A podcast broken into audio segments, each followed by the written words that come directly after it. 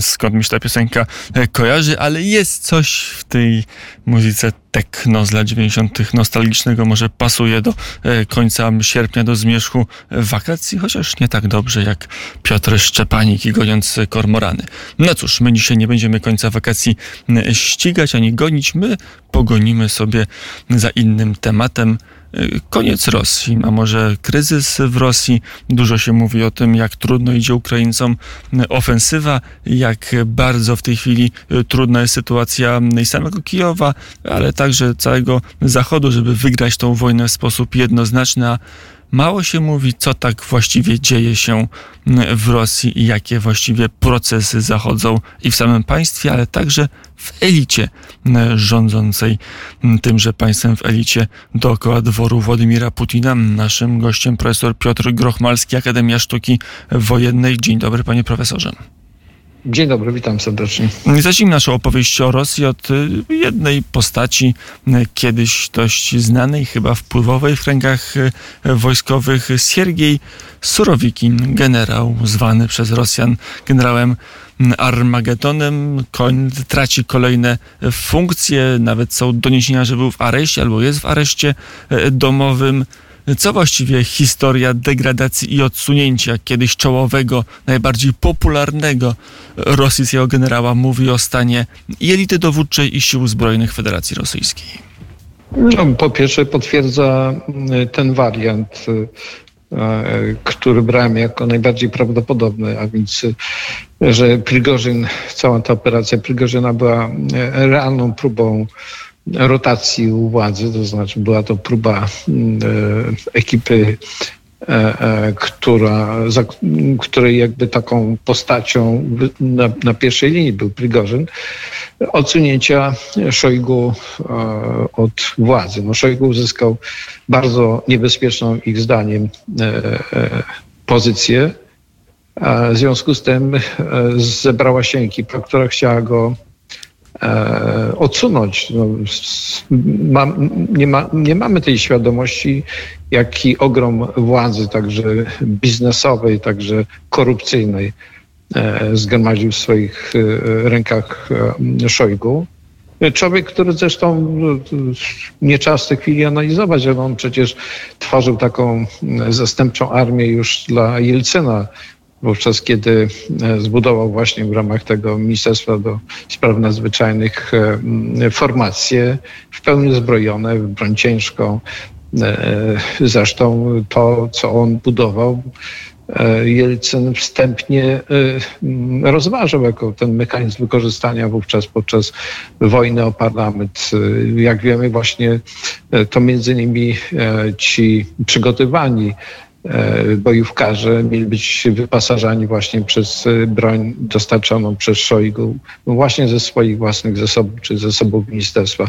I on zbudował bardzo rozbudowaną infrastrukturę i w którymś momencie rzeczywiście w ramach realizacji tych biznesów wszedł w kontakt. Jeszcze w czasach, jak był tym szefem e, do spraw nadzwyczajnych Ministerstwa Ogromnego, jeśli chodzi o potencjał, wszedł w biznesowe kontakty z Prygorzynem i, i w którymś momencie to on przekonywał, żeby e, Prygorzyna jako człowieka, który twardo stąpa po ziemi, który jest skutecznym biznesmenem, e, właśnie uczynić takim człowiekiem, który będzie odpowiadał za ten projekt e, w tej prywatnej putinowskiej armii. No później się oczywiście ich drogi rozeszły z wielu powodów, ale głównie też ze względów e, biznesowych. No i to pokazuje e, potężne napięcia, no bo rzeczywiście Surowikin to jest człowiek, którego Putin czy też Szojgu w 2017 awansował na szefa bardzo ważnego formatu, czy tych wojsk kosmiczno-powietrznych Federacji Rosyjskiej. E, I to był człowiek, który miał e, no, w armii, cieszył się taką estymą też bandyty, ale, ale sprawdzonego i solidnego bandytę. Przypomnę, że on był przecież formalnie skazany za zabicie Moskwiczan podczas owego mm, przełomu, tego momentu, kiedy doszło do puczu Janajewa. No jak pamiętamy, powstały barykady, między innymi jedną z takich barykad przejechały wozy, bojowe wozy pod dowództwem właśnie Sorobikina. E, doszło, no, te ofiary, które miały wówczas miejsce, jedyne ofiary e, owego, e, te, które się przeciwstawiły w Moskwie buntowi i te, które wsparły Jelcyna, w zasadzie utrzymały go u władzy, no to są właśnie ofiary, które padły z rąk Sorobikina, który wówczas dowodził. Był później sądzony, ale decyzją samego Jelcyna został uniewinniony, później oskarżany było o korupcję, jego żona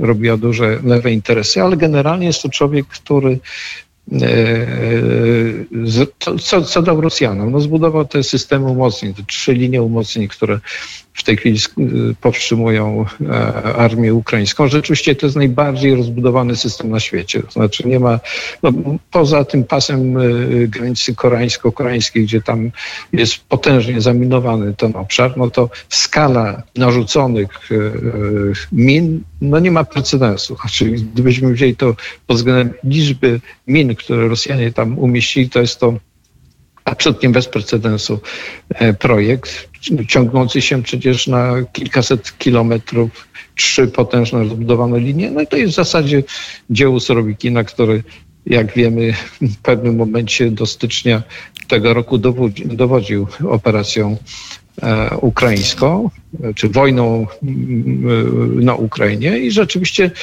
e, to, co dzisiaj tam Putin mówi, że, że oni skutecznie powstrzymują uderzenie ukraińskie, co nie jest prawdą, no ale, ale e, z pewnością podpisuje się pod Surowikinem, no i przecież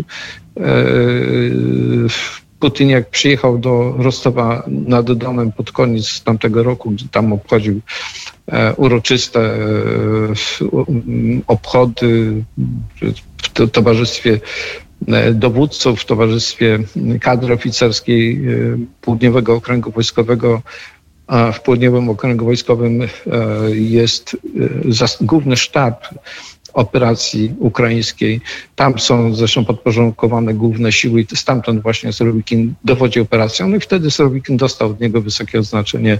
Na chwilę później e, zdegradował go i wysunął, wysunął na pierwsze miejsce Gerasimowa, pokazując, że w tej walce wewnętrznej on jednak daje wspiera tak naprawdę Szojgu, no bo Sorowikin był bardzo krytyczny E, wobec e, sposobu zarządzania przez Szojgu. No i mówiło się, że następcą, no, tym czekiem, który mm, miał zostać szefem sztabu, jeśli by został zdmuchnięty Gerasimow, miał być właśnie Surowikin. I on był jednym z tych liderów, tych 30 generałów, którzy mieli e, byli mm, honorowymi członkami Wagnerowca. Oni mieli e, nieśmietniki z, ze swoimi e, znakami, więc no, powiedzmy w tym slangu wojskowym duszę oddali e, tej formacji. No i rzeczywiście ta czystka, która nastąpiła, przecież tam doszło do całego szeregu takich działań. Tepliński, bardzo doświadczony dowódca wojsk społeczno-desantowych, tam aż, aż chodziło. Popow, 58 Armia, który twardo mówił do Gerasimowa, że należy dokonać rotacji, bo żołnierze jego na Zaporożu są zmęczeni i wszystko jest na granicy absolutnie te, tej zdolności wytrzymałościowych żołnierzy. W związku z tym, jeśli nie chcą doprowadzić do katastrofy, muszą wymienić. No i wymienili nie żołnierzy, tylko jego wymienili, prawda? Więc Nalejamina, takiego generała, który e, też jest doświadczonym, sprawdzonym generałem, ale Popow e, cieszył się e, większą sympatią żołnierzy, chociaż generalnie jest pęknięcie duże między generałami tych, z, powiedzmy, z sztabowymi generałami z, z, z no, mniej więcej od tej grupy, którą wykreował, czy tam umocował Gerasimow, a tą częścią kadry, która bardzo krytycznie w tej chwili ocenia działania, ocenia podejście do żołnierza, pęknięcie zupełne, także związane z, z barkami kadrowymi, panuje na tym najniższym stopniu. Tutaj rzeczywiście mają Rosjanie ogromne problemy, więc jak spojrzymy z takiej szerszej perspektywy na sytuację, którą unaocznił e, e, kryzys e, Prigozina, to wszystko, co się z tym wiąże, no to oczywiście widać napięcia w najbliższym otoczeniu Putina i ta jego metoda, którą systematycznie stosuje, napuszczania na siebie tych głównych szefów służb, na przykład napuszcza Bortnikowa,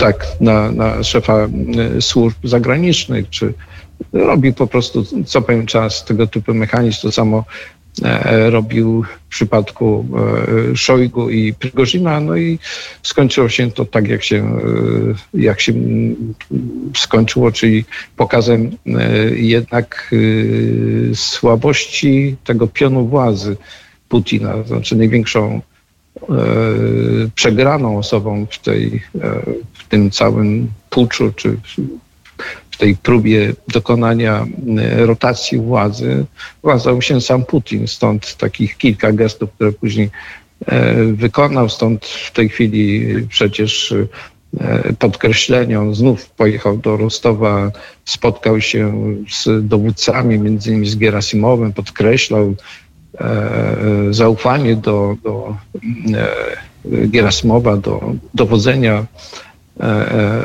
wojskami Ukrainy, na Ukrainie wojskami rosyjskimi, więc napięcia są i gdyby patrzeć w nieco takiej szerszej perspektywie, to wyraźnie widać, że przy tym modelu wojny, która jest prowadzona, czyli wojny materiałowej, wojny na wyniszczenie, E, to e, Rosja też ma, e, też ryzykuje. Wbrew temu obrazowi, który próbuje budować i przekonywać, że oni są bardziej zdeterminowani, bo cały czas Putin wie, że musi przekonać, że on we wszystkich elementach jest słaby, ale w jednym dominuje nad przywódcami zachodnimi, czyli w tej determinacji dotyczącej doprowadzenia sprawy do końca. On, on ma doświadczenie, siedzi na tym stołku e, kolejne y, y, lata i nie ma żadnego przywódcy na Zachodzie wśród przywódców demokratycznych, który ma takie doświadczenie, jeśli chodzi o ciągłość strategiczną. E, porównywalam do niego i on mniej więcej wie, w jaki sposób funkcjonują państwa demokratyczne i wie, co jest słabością tych państw. W związku z tym gra ewidentnie na to, że zostanie wyczerpana pewna determinacja Zachodu i zaczną się pojawiać pęknięcia, które spowodują, że zwiększy to e, znacząco szanse Rosji, jeśli chodzi o e, przyspieszone wyczerpanie e, armii ukraińskiej, ale skala rezerw e, po stronie rosyjskiej i po stronie ukraińskiej jest oczywiście większa. Jest e, po stronie armii rosyjskiej, natomiast w niektórych formach, w niektórych typach broni Ukraińcy mają w tej chwili zbliżoną ilość, no chociażby broń pancerną. I gdyby Zachód wcześniej podjął decyzję bardzo ważną, a mianowicie przekazanie e, owych 60 maszyn F-16. Mniej więcej Ukraina straciła 60 maszyn dotąd. To to naprawdę byłoby takim bardzo mocnym e, wzmocnieniem e, determinacji związanej z, z kontrofensywą, aczkolwiek sytuacja jest taka, wbrew temu obrazowi, który rysują Rosjanie, że rzeczywiście tam jest krytycznie. W związku z tym oni w tej chwili przesuwają swoje ostatnie rezerwy. Znaczy, prawdą jest, że w sposób ukryty cały czas dokonują e, e, mobilizacji e, i to mobilizacji znaczącej. Tutaj wywiad ukraiński mówi o tysiącu żołnierzy dziennie mobilizowanych. Szacunki zachodnie są w granicach 600-800 żołnierzy codziennie w, w, tej skali wprowadzanych jako uzupełnienie do, do armii rosyjskiej, co jest naprawdę znaczące. Natomiast skala wyczerpania tych formacji i fakt, że oni już w tej chwili musieli przesuwać na przykład e, siódmą dywizję pierwszą desantową, która jest taką dywizją absolutnie no, jedną z tych najlepszych, jakimi Rosjanie dysponują.